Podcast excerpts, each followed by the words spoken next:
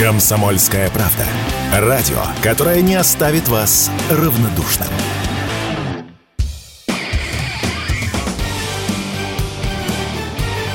Говорит полковник. Нет вопроса, на который не знает ответа Виктор Баранец. Мобилизационный кризис на Украине заставляет власть выкручиваться, искать новые способы решения проблемы. Некоторые уже из этих способов доходят до, доходят до маразма. Власть уже скребет по сусекам, изворачивается.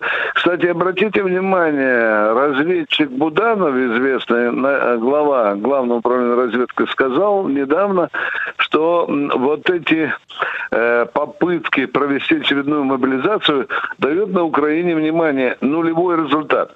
Ну а теперь давайте пройдемся по всему фронту вот э, этого мобилизационного кризиса на Украине.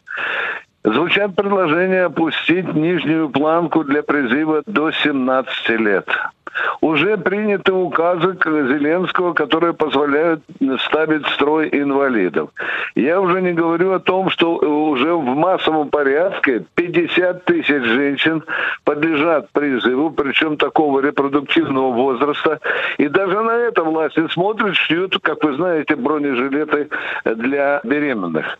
Я уже не говорю о том, что мы видим уже множество кадров, сотни телекадров о том, как людей воруют при прямо на улице будучи неспособны решить мобилизационную проблему, э, правительство Украины обратилось к многим европейским государствам, чтобы они выталкивали оттуда украинцев, сбежавших призывного возраста.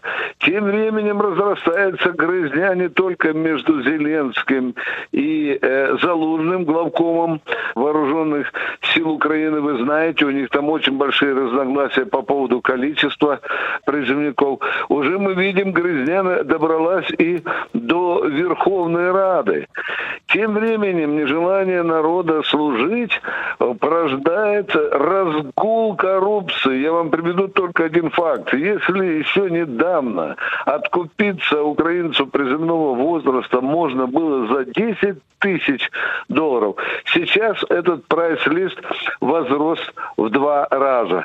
Ну и теперь же не только в Верховной Раде собираются чистить чистят органы власти и другие, чистят и другие министерства, чистят комитеты, что вообще-то э, грозит парализацией э, нормальной работы государственных структур. Более того, уже приходят сведения, что начинают шастать по госпиталям и больницам, за людей забирают там с незначительными заболеваниями прямо с теплой больничной койки.